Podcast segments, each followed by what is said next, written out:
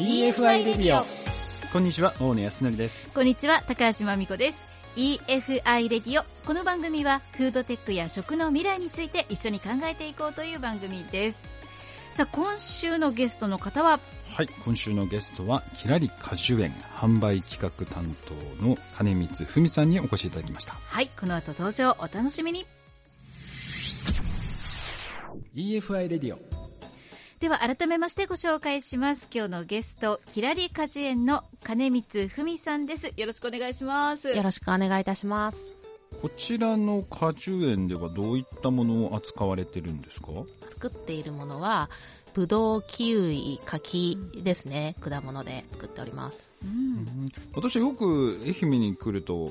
キウイの話をいろんな方から聞くんですけど、うん、やっぱり愛媛って栽培に適してるんですか？そうですね、キウイっていうと、まあ、愛媛は柑橘のイメージが大きいんですけど、強いですね。そうですよね。キウイは、あの、冬に葉っぱを落とす落葉果樹になるんですよね。なので、寒さが必要な果物にもなります。なので、丹原町だったりとか、あと内子だったりとか、冬に気温が下がるところで栽培される果物ですね。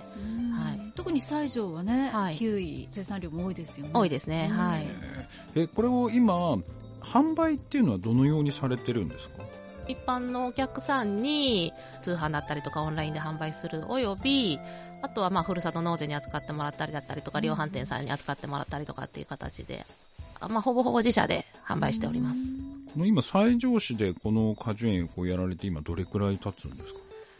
えっ、とそうですね。夫が収納して12年になりますね。え12年前はどういう活動されてたんですか？12年前までは私も夫も農協職員で農協で働いておりまして果樹の指導員をしておりました、お二人とも農協の指導員だったそうですそうです、はい、でも指導員がなんでやることになったんですか？もう単純に作るのが好きで好きでしょうがないっていう夫の要望で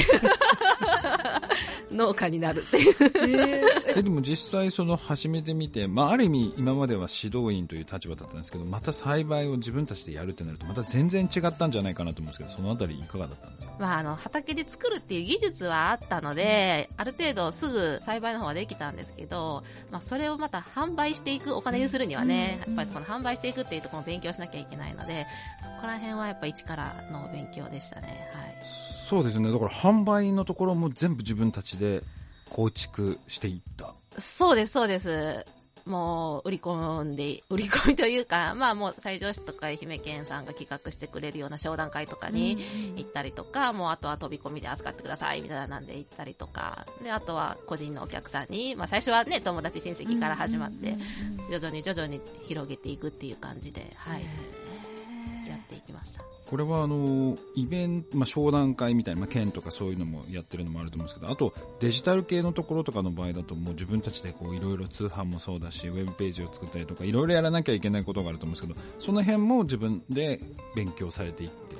そうですね一番最初はホームページビルダーで私が ホームページを作って、そこにショップカートをつけて、もう最初お金がないので、もうそれも全部自分でやりながら作ってたんですよ。で、徐々に徐々に販売とかしてくると、そんなところに時間もなくなり、生産のね、農業の栽培の方もしなきゃいけないので、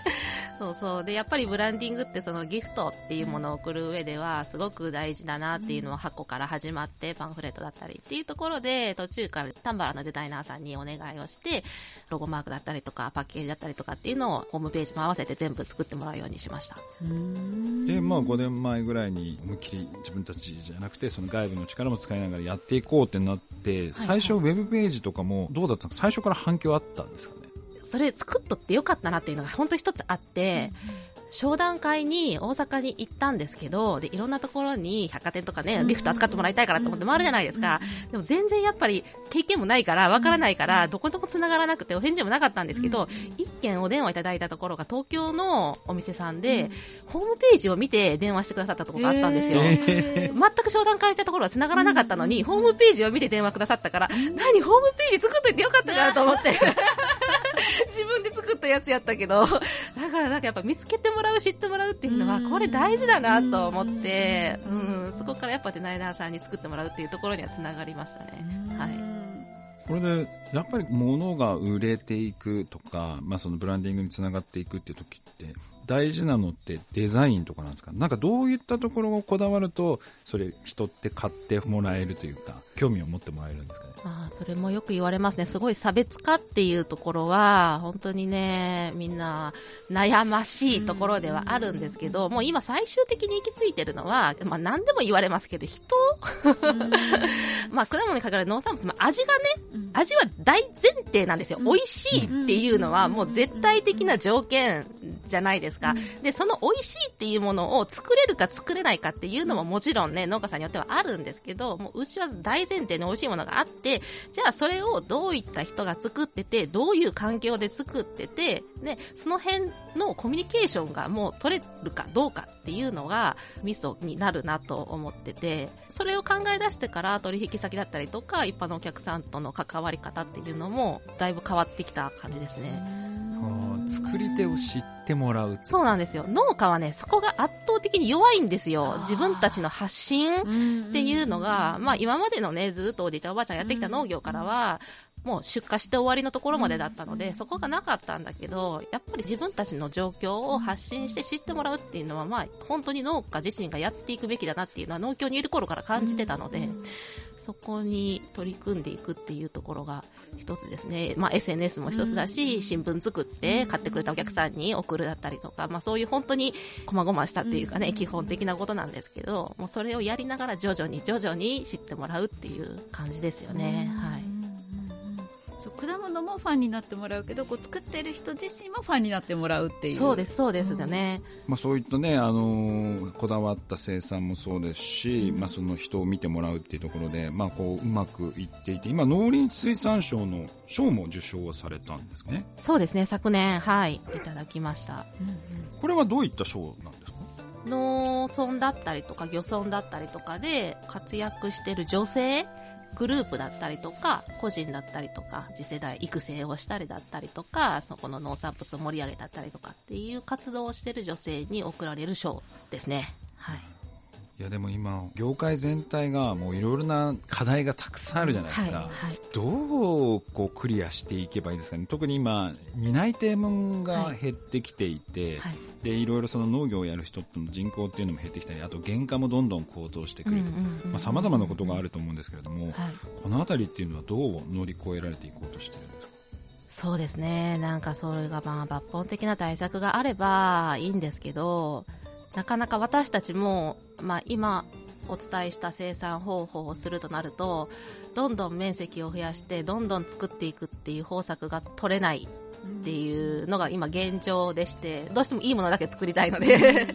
なのでまあ作ってくれっていう声はあるんですけどお断りね、これ以上受けれないっていうのが今の状況ではあるので工作放棄地が広がっていってるなっていうのはちょっと横目で見ながらどうしたものかと思ってるとこです。ただ、まあ、これから先、こうしたらいいのかなって思うのが、まあ、私たちもここの丹原町にポンと入ってきて、で、地元の農家さんにお世話になりながら農業をね、やってこれたので、まあ、そこら辺のノウハウだったりとかはやっぱりあるので、そういった家族で入ってきていただいて、同じように農業を仕事にしながら家族で生きていくっていうような生き方をする人が周りに増えていったらいいなっていうのはちょっと思ってはいますね。農業の一ついいのが、やっぱ家族で生きていけるっていうのが私はすごいいいとこだなと思ってて、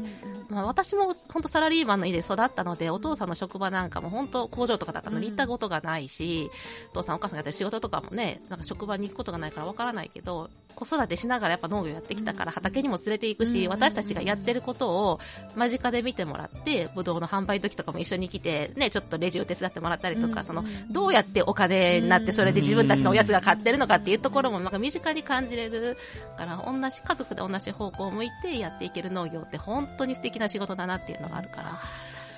うん、家族単位でね、そうやって農業する人が増えてくれたらいいなというのは思いますね。そんなこう進化をし続けてきているキラリ果樹園ですけれども、今後の展望はどんなところを目指している感じですか、はい、今後はですね、丹原をまとめ上げる。かっこいい。まとめ上げる、まだから先ほどの課題じゃないけれども、もうみんなで一致団結して、その課題を乗り越えていくみたいな。そうなんですよ。やっぱりね、まあ、キラリ果樹園単体だとできないことばっかりで、同じような声が去年からちょっと上がってきてて、私も考えてたんですけど、今丹原町にやっぱ移住とかね、U ターンで帰ってきて農業したりとか、あとパン屋さんやったり飲食店やったりっていう方がちょこちょこ増えてきてて、果樹園もそうやけど、丹原町を回れるようなツアーができたらいいなと思って、サイクリングツアーを始めてるんですよ、去年から。あの、一棟貸しの宿とプラスして。で、そんな中で思ってきたのが、やっぱり丹原町っていうところを知ってもらうツールもないし、みんな丹原町って通り過ぎる街やから、寄る場所もないっていうのもあって、こんなに私たち地元の住民はいいと思ってるものが、やっぱ知ってもらえてないっていうのがあって、去年丹原町で事業をしてる人たちと何か集まってもらって、課題とかを出してもらって、こういうのがあったらいいんじゃないかとか、こういう丹原マップとか作って発信したらいいんじゃないとかっていう、ちょっと話し合いを今始めてるとこなので、丹原町に来てもらう人に来てもらってそこにある本当自然やね食を楽しんでもらうっていうところにつなげていきたいなと思っております。いやでもこの取り組みもうぜひうまくいってさらにこれを他のエリアにもなんか横展開できるといいなとちょっと思いました、ね、そうですねそうですね。それはありますね。なんかやっぱり同じような悩みを抱えている自治体だったり町とかってやっぱたくさんあって、で名前がねだいぶ知れてるところもたくさん出てきてるけど、本当に一部分で、まあ、私たち丹原町の基盤ってやっぱり農業っていうのがあるんですよね。で私たちもその丹原町の自然があってそこの人たちがいて今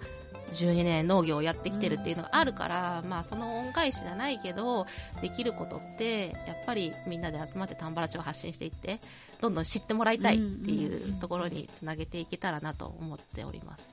いや、ちょっとこの動き楽しみですね。うん、本当です。ぜひ。また、いつかそして美味しい果物も食べたいと思います。はい、ぜひぜひお願いします。はいということで、今日のゲストは、キラリ果樹園の金光文さんでした。ありがとうございました。ありがとうございました。EFI レディオ。